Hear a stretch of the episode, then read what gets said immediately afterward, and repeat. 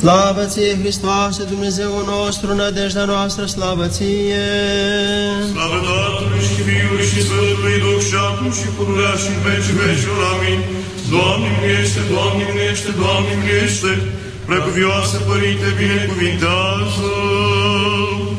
Stăpâne mult milostive, Doamne, Iisuse Hristoase, Dumnezeu nostru, pentru rugăciunile preacurate stăpânei noastre de Dumnezeu născătoarea și pururea Fecioara Maria, cu puterea cinstite și de viață păcătoarei cruci, cu ocrotirile cinstitelor și cereștelor netrupești puteri, pentru rugăciunile cinstitului și slăvitului proroc înainte mergătorul și botezătorul Ioan, ale Sfinților, slăviților și întru tot lăudaților apostoli, ale Sfinților, slăviților, buni biruitori mucenici, ale cuvioșilor și purtătorilor de Dumnezeu părinții ai noștri, ale Sfinților și Drepților și Dumnezeiești părinții Ioachim și Ana, și pentru rugăciunile tuturor Sfinților Tăi, Bine primită fă rugăciunea noastră. Amin. Dăruiește iertare greșalilor noastre. Amin. Acopere-ne pe noi cu acoperământul aripilor tale. Amin. Depărtează de la noi pe tot vrajmașul și potrivnicul. Împacă viața noastră, Doamne, miluiește-ne pe noi și lumea Ta și mântuiește sufletele noastre ca un bun și de oameni iubitor. Să ne rugăm pentru pacea toată lumea, Doamne, miluiește! pentru bună sporirea și întărirea drept slăvitorilor creștini, Doamne, miluiește! pentru prea fericitul Părintele nostru Daniel, Patriarhul Bisericii Ortodoxe Române, Doamne, miluiește! pentru poporul român de pretutindeni, Doamne, miluiește! pentru cei ce ne urăsc și pentru cei ce ne iubesc, Doamne, miluiește! pentru cei ce ne miluiesc și ne slușesc nouă, Doamne, miluiește! pentru cei ce ne-au cerut nouă nevrednicilor să ne rugăm pentru ei, Doamne, miluiește! pentru izbăvirea celor robiți, Doamne, miluiește! pentru părinții și frații noștri care sunt departe, Doamne, miluiește! Doamne, miluiește! pentru cei ce zac în neputințe, Doamne, miluiește! să ne rugăm și pentru îmbeșugarea roadelor pământului Doamne, miluiește! și pentru toți ortodoxi și creștini, Doamne, miluiește! să fericim pe conducătorii binecredincioși, Doamne, miluiește! pe arhierei ortodoxi, Doamne, miluiește! Pe ctitorii spălăcașului acestuia, Doamne, miluiește! pe părinții și învățătorii noștri Doamne, miluiește! și pe toți cei mai dinainte adormiți părinți și frații ai noștri, drept slăvitori creștini care odihnesc aici și pretutindenea, să zicem și pentru aceștia. Doamne,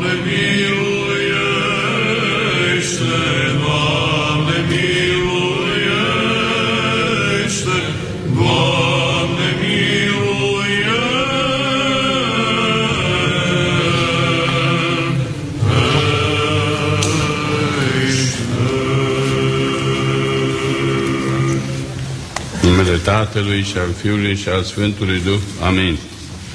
Preacuvioși, preacucernici părinți, iubiți credincioși și credincioase.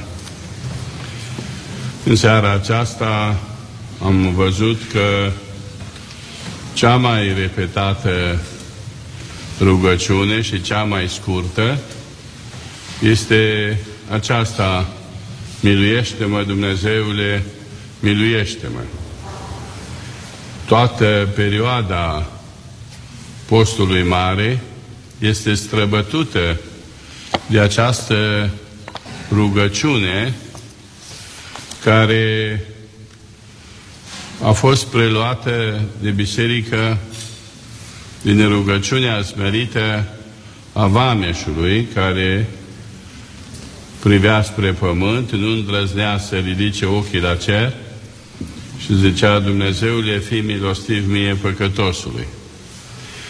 Deci rugăciunea care reprezintă respirația bisericii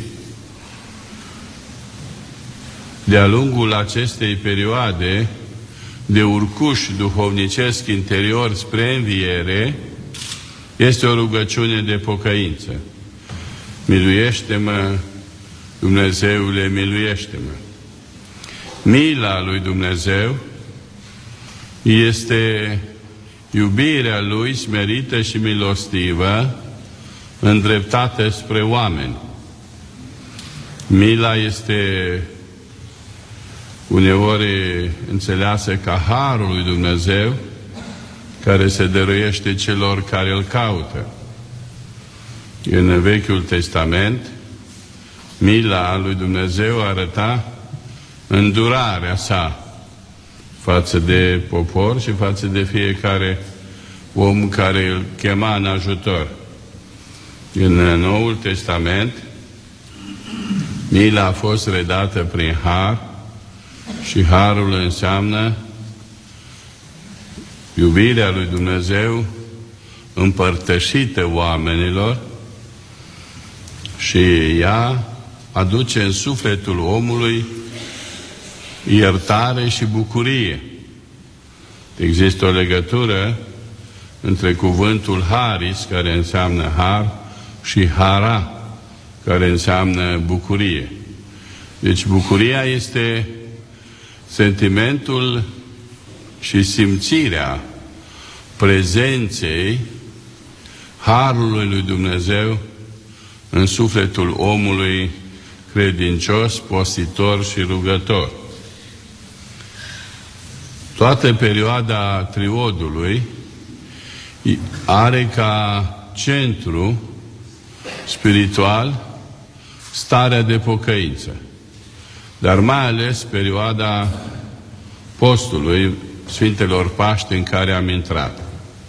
S-a spus pe drept cuvânt că triodul este o culme a spiritualității liturgice bizantine și că este cea mai frumoasă compoziție liturgică și teologică, având ca tematică principală pocăința.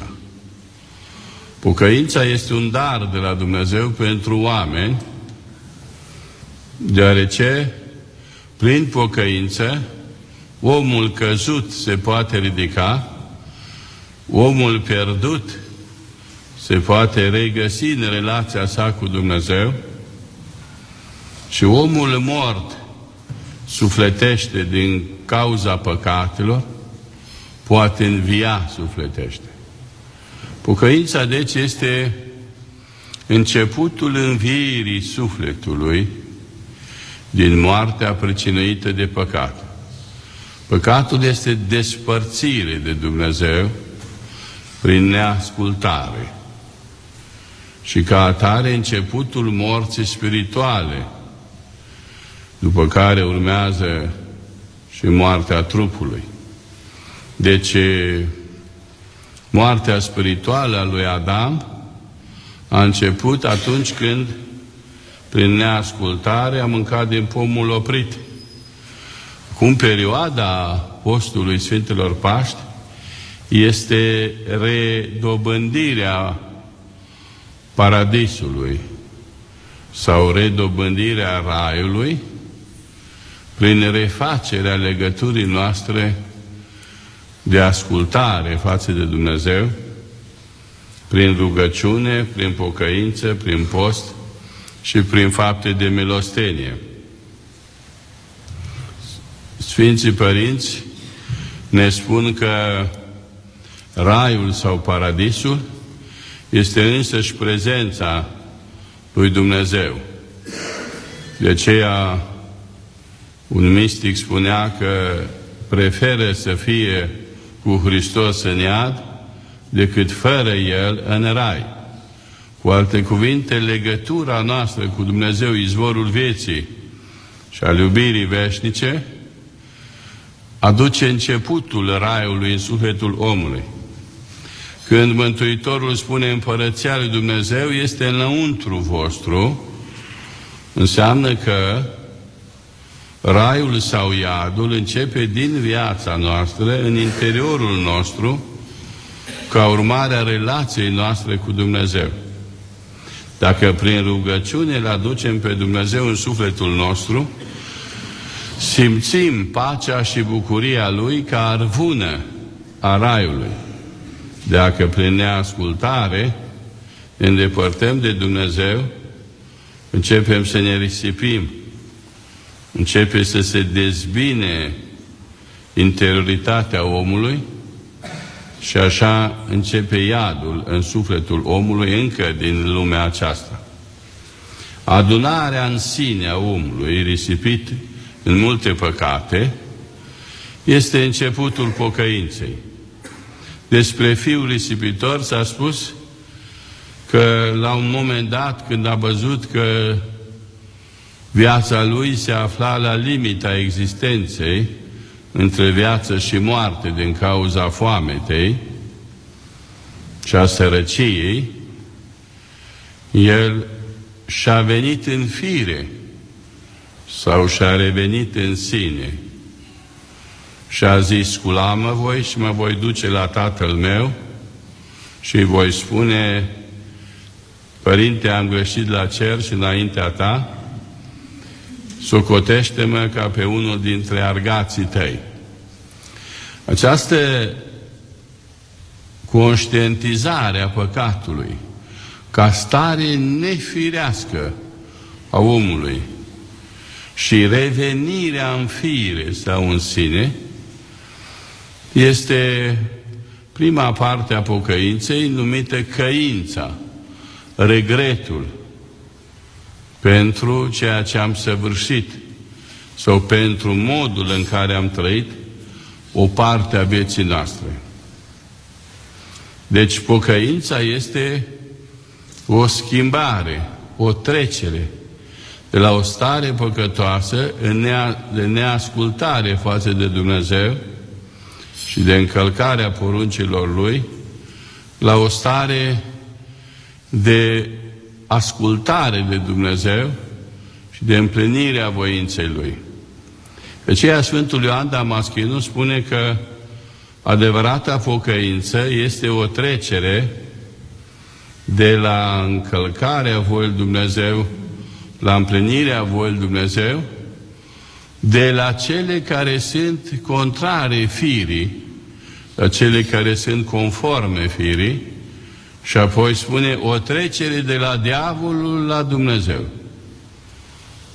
Adică atunci când omul persistă în păcate, el face voia diavolului. Când trăiește potrivit voia Dumnezeu și săvârșește binele, se roagă, ajută pe cei din jur, atunci el revine, se întoarce la Dumnezeu.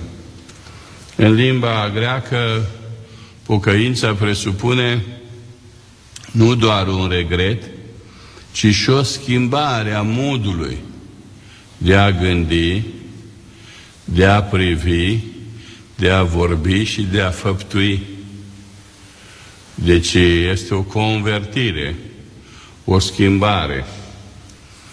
La această pocăință, ca stare de noire a vieții, prin rugăciune și prin regretul față, pentru păcatele săvârșite, este, această stare este centrală în perioada aceasta a Apostolului Sfintelor Paști.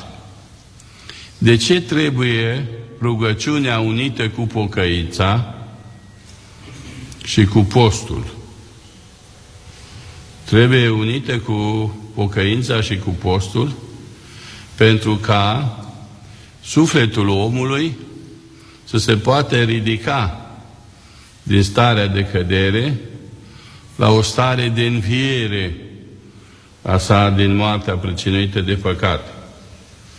Rugăciunea trebuie să însoțească postul, pentru că dacă postul nu este însoțit de rugăciune, nu adună lumină duhovnicească în suflet. cei care postesc doar pentru a-și păstra linia fizică, estetică a corpului, dar nu se roagă, fac un exercițiu biologic și estetic, dar nu unul duhovnicesc. De fapt, s-a constatat că dacă cineva postește, post aspru, adică nu mănâncă nimic și nu bea nimic, ă, se ă, manifestă ca un om care se tulbură. Oamenii care postesc, dar nu se roagă, se tulbură, devin irascibili, mânioși, uneori chiar violenți. Pentru că firescul lor obișnuit este schimbat oarecum. Și atunci dacă se restrânge, reduce sau încetează pentru o perioadă de câteva zile hrănirea corpului și adăparea lui, trebuie numai decât să îi se ofere o altă hrană. Nu poate rămâne în vid. De aceea noi, în perioada de post, reducem hrana materială, dar înmulțim hrana spirituală, duhovnicească. Ne rugăm mai mult, citim mai multe cărți duhovnicești, Sfânta Scriptură, viețile Sfinților și învățături ale Sfinților Părinți, sau, dacă nu suntem obișnuiți cu, obișnuiți cu cititul cărților, atunci ascultăm cu foarte multă atenție slujbele bisericii. Slujbele bisericii ortodoxe sunt 80 sau 90% inspirate din Sfânta Scriptură. Este foarte semnificativ faptul că Sfânta Liturghie a Sfântului Ioan Gură de Aur are 98 de referințe din Vechiul Testament și 124 din Noul Testament. Ceea ce înseamnă că toată liturgia este țesută din cuvinte ale Sfintei Scripturi. De aceea noi ne hrănim din cuvintele Sfintei Scripturi ca din niște semințe ale Duhului, spunea învățatul Origen. Iar cu Sfânta Euharistie ne hrănim de plin. Deci în această perioadă a postului reducem hrana materială, dar înmulțim pe cea spirituală, rugăciunea, cititul cărților sfinte, dar ne și spovedim mai des, adică ne pocăim mai intens și ne împărtășim mai des. De aceea, Mercurea și Vinerea, chiar dacă nu se săvârșește liturgia Sfântului Ioan Gură de Aur sau Sfântului Vasile, care înseamnă sfințirea jertfei prin invocarea Duhului Sfânt, totuși se face liturgia darilor mai înainte, se săvârșește liturgia darilor înainte sfințite, pentru ca acei credincioși care sunt dorni să se împărtășească mai des, să se poată împărtăși cu trupul și sângele Domnului. Sunt oameni care s-au obișnuit ca hrana principală să fie doar Euharistia și o prescură care se poate lua după împărtășanie. Deci există o dorință de a ne înduhovnici, de a ne hrăni sufletul mai mult decât arătăm grijă față de trup. Taina pocăinței, deci, este cea care domină această perioadă. De aceea, în timpul postului Sfintelor Paști, și hainele, de, veșmintele de slujbă se schimbă, ele trebuie să fie de culoare mai închisă, de culoare cernită. pentru a stimula, a ajuta pe credincioși să mediteze mai mult, să privească în interiorul sufletului lor, nu atât de mult la frumusețea vizibilă din jur, ci la propriile păcate pe care trebuie să le plângă și să curățească de ele pentru a simți încetul cu încetul cum prin pocăință, prin iertarea de păcate dobândită prin spovedanie și prin împărtășirea cu trupul Domnului, prezența luminii învierii lui Hristos vine în suflet ca o pace, o bucurie. Așa se face că mulți oameni care postesc au totuși fețele luminoase, senine, pentru că încep să simte după o vreme cum lumina învierii, în mod anticipat, premergător, se sălășluiește în sufletul lor. De asemenea, Biserica a vrut să arate că pocăința nu are ca scop întristarea, ci are ca scop bucuria. Se postește de luni până duminică, dar sâmbăta și duminica se săvârșește Sfânta Liturghie a Sfântului Vasile, Sfântului Ioan Gură de Aur și Duminica a Sfântului Vasile cel Mare, pentru ca să se poată împărtăși credincioșii ca semn de bucurie. Bucuria se vede și prin faptul că veșmintele liturgice, sâmbăta și duminica, nu mai sunt cernite, de culoare închisă, ci sunt luminoase. Duminicile din post arată deja învierea ca fiind ținta postului. Lumina Paștilor celebrată, proclamată și trăită în fiecare duminică, duminica fiind ziua învierii, arată că toată postirea noastră, toată pocăința este îndreptată spre Sfintele Paști, spre lumina, pacea și bucuria învierii. Deci această pedagogie rânduială, înțeleaptă a Bisericii, de a ne îndemna la post, dar fără să uităm că scopul postului și al pocăinței și al fiecărei uh, rugăciuni este acela de a ne duce spre lumina învierii, spre bucuria întâlnirii cu Hristos, cel răstignit și înviat. Mai trebuie să reținem că postul este o ofrandă a omului adusă lui Dumnezeu, o jertfă de sine, o dăruire de sine, voluntară. În înțelesul că noi oferim lui Dumnezeu jertfa postirii noastre, iar El ne dăruiește darurile Duhului Sfânt sau darurile virtuților care se cultivă prin darurile, începând cu darurile primite la botez. Noi participăm 40 de zile tainic, mistic, la postul Mântuitorului de 40 de zile, când a fost ispitit în pustia Carantanei și s-a luptat împotriva ispitelor venite de la diavol, ca să ne arate nouă că nu ne putem lupta cu duhurile rele decât prin post și rugăciune.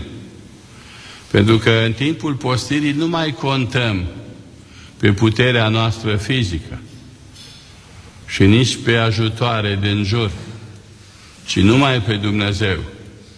Și măsura în care ne detașăm de obsesia lucrurilor materiale trecătoare și limitate, în acea măsură ne unim cu Dumnezeu prin rugăciune, cu Dumnezeu cel nelimitat și netrecător. Ceea noi postim împreună cu Hristos care a postit 40 de zile.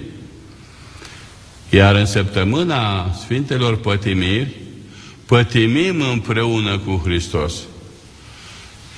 Ne răstignim împreună cu El, ca apoi împreună cu El să înviem din moartea păcatului. Această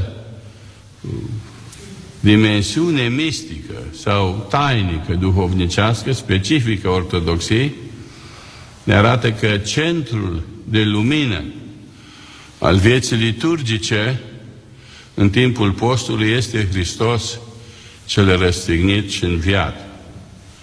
Lui îi cerem iertarea păcatelor, lui îi cerem ajutor, pentru că El este și dreptul judecător. În timpul spovedaniei ne judecăm pe noi înșine și dacă ne judecăm propriile noastre păcate în fața duhovnicului, acele păcate nu vor mai fi pomenite în ziua judecății particulare, după ce trecem din viața aceasta, și nici în ziua judecății universale sau judecății de apoi. Așa se vede în, din, când, în rugăciunile pe care le citim înainte de Sfânta Împărtășire cu trupul Domnului. Mai ales o rugăciune a Sfântului Simeon Metafrast, în care arată că noi atunci când ne pocăim în fața lui Dumnezeu, în fața altarului, ne aflăm ca și în fața scaunului sau tronului de judecată. Doar că ne judecăm propriile noastre păcate ca să nu mai fim judecați în ziua de apoi. Deci, toată această împreună postire cu Hristos este o dăruire de sine a noastră, un semn al iubirii noastre față de Hristos. De ce? Pentru că prin postire noi arătăm că îl iubim pe Dumnezeu dăruitorul vieții și al mântuirii mai mult decât darurile materiale pe care ni le dăruiește El. Deci este mai important să primim iubirea lui Hristos în sufletul nostru ca darul suprem decât să consumăm darurile materiale. Desigur, trupul are nevoie de daruri materiale obținute din natură pentru a trăi biologic, dar sufletul se hrănește cu iubirea smerită și preaslăvită, cu iubirea milostivă Mântuitorului Iisus Hristos. De aceea, comoara cerească, cea mai scumpă este însăși prezența lui Hristos în sufletul celor care se roagă mult și postesc mult. Deci pocăința nu este o înfricoșare, ci ea este o șansă de noire și de aceea Apostol Sfintelor Paști nu pare greu pentru cei care îl iubesc pe Hristos, după cum orice efort facem pentru a aduce bucurie unei ființe iubite, nu pare un efort mare. Unii ca să arate iubirea față de persoana iubită, străbat distanțe foarte mari, trec uneori prin primejdi. Tot așa este și în viața duhovnicească. Dacă îl iubim pe Hristos și iubim biserica sa, atunci nici postul nu pare prea lung, nici rugăciunile nu par prea lungi, nici cântările nu par prea multe, pentru că toate sunt semnul iubirii noastre față de Hristos, ca răspuns al nostru la iubirea Lui jerfelnică și mântuitoare. În această perioadă, Pocăința este ajutată nu numai de conținutul cântărilor de pocăință, de veșmintele liturgice mai posomorâte, mai uh, uh, cernite, de culoare mai puțin strălucitoare, ci și de metanie. Cuvântul metania sau metania este un cuvânt care la noi a devenit acțiune. El înseamnă schimbarea modului de a gândi, de a vorbi, de a făptui. Deci este mai întâi o stare spirituală de schimbare, de noire a minții și a inimii. Dar această stare a devenit și o acțiune atunci când facem metanii mici și metanii mari. Când facem metanii mici, ajungem cu vârful degetelor până la pământ. Iar metanii mari, ajungem cu capul la pământ și aceasta arată deodată mărturisirea că suntem păcătoși, oameni căzuți, dar avem o dorință foarte mare de ridicare, de îndreptare. Cuvântul înviere în limba greacă înseamnă ridicare sau sculare. Ridicare dintr-o stare de, de o, dintr-o stare de om căzut la pământ într-o stare de om care stă în picioare. Deci este vorba de o îndreptare.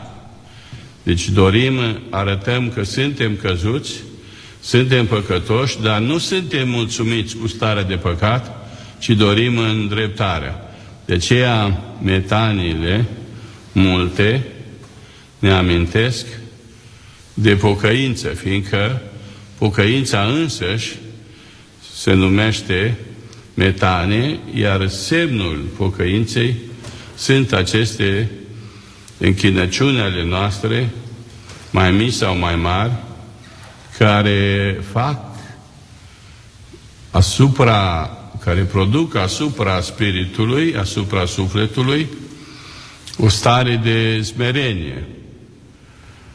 Prin această ortodoxia dorește să ne învețe că nu numai sufletul trebuie să se pocăiască, să se smerească înaintea lui Dumnezeu și să-și ceară iertare de păcate, ci și trupul. Deci, când ne închinăm până la pământ și apoi ne ridicăm, arătăm că și trupul participă la starea de pocăință, că foarte adesea păcatele nu sunt făcute doar cu gândul, ci și cu vorba păcătoasă, cu gesturi, cu fapte rele și de aceea în această perioadă de post ne angajăm cu toată ființa noastră, ne implicăm, ne uh, dăruim ca o ofrandă bineplăcută lui Dumnezeu prin ceea ce cântăm, prin ceea ce pronunțăm ca rugăciune și prin mișcările corpului, ale trupului de zmerenie, de pocăință. În încheiere dorim să spunem că postul și pocăința nu sunt doar gesturi individuale, personale, ci sunt lucrarea întregii biserici. Noi nu postim de unul singur, putem posti acasă, dar în biserică postim și ne pocăim împreună. Deci postul și pocăința sunt lucrări ale comunității eclesiale, bisericești, în întregimea ei. Deci noi postim împreună cu biserica, ne pocăim împreună cu toți credincioșii bisericii și cu tot clerul, cler și popor, ierarhi, preoți și diaconi, credincioși și credincioase, împreună ne pocăim, împreună postim și prin aceasta arătăm că suntem trupul lui Hristos care a postit trupul tainic al lui Hristos, care ne-a arătat nouă cum se dobândește ascultarea de Dumnezeu și cum se dobândește bucuria învierii în sufletele noastre. Este deci foarte important să ne rugăm împreună cu biserica în timpul postului, ca împreună cu biserica să ne bucurăm în noaptea de înviere. Cine n-a postit deloc în timpul postului mare, chiar dacă vine doar în noaptea de înviere la slujbă, nu simte o bucurie de plină. Fiecare simte bucuria potrivit măsurii nevoințelor pe care le-a făcut. Cei care au iubit mult pe Hristos prin rugăciune, post și pocăință, vor avea o bucurie mai mare în noaptea de înviere decât cei care au trecut repede peste perioada aceasta cu neglijență, cu nepăsare și vin doar la slujba de înviere. E bine că vin și atunci, dar le lipsește ceva din plinătatea bucuriei, pentru că Dumnezeu dăruiește harul său, lumina sa și iubirea sa, potrivit deschiderii noastre, capacității noastre de a-L primi, spre slava Preasfintei Trăim și a noastră mântuire. Amin.